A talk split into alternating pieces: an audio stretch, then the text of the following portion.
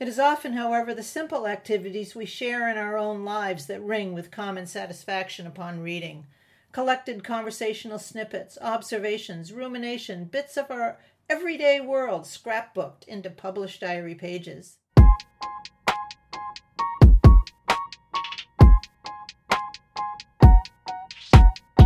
I am Jane Perry, and I am an ethnographer. I use voices and ephemera to tell stories.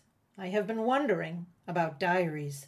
What would we do without books that publish documentary and reflective accounts from historical figures, everyday folks, creatives who use self inscription to jumpstart their process?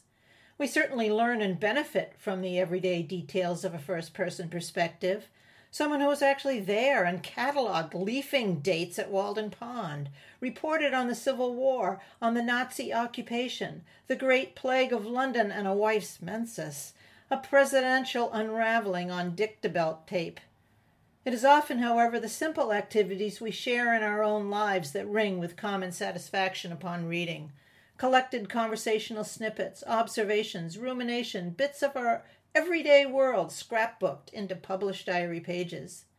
Loose knit and yet not slovenly, elastic so it will embrace anything solemn, slight, or beautiful.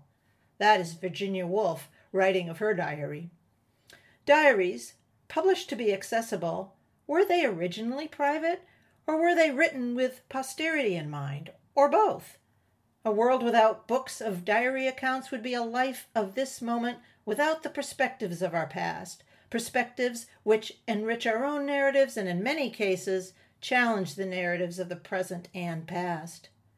My newest book, White Snake Diary, released in April 2020, it explores the diary as a literary genre, what it looks like and what it can tell us about life and self-inscribers.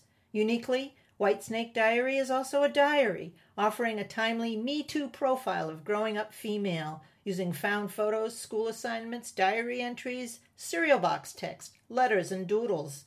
White Snake Diary offers a journey for the reader, as reviewer John Carnahan put it memories rather than a memoir, open spaces for the reader, a combo plate of genres and mirrors, analysis and feeling, finding insights along the trail of language, a light touch, and an open heart. Read this book and it reads you back.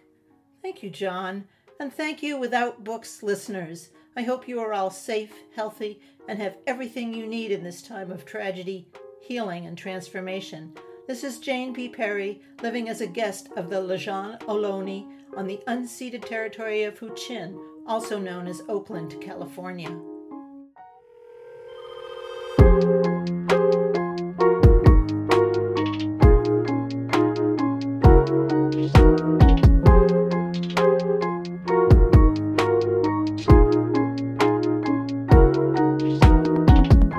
Join the conversation at withoutbooks.com.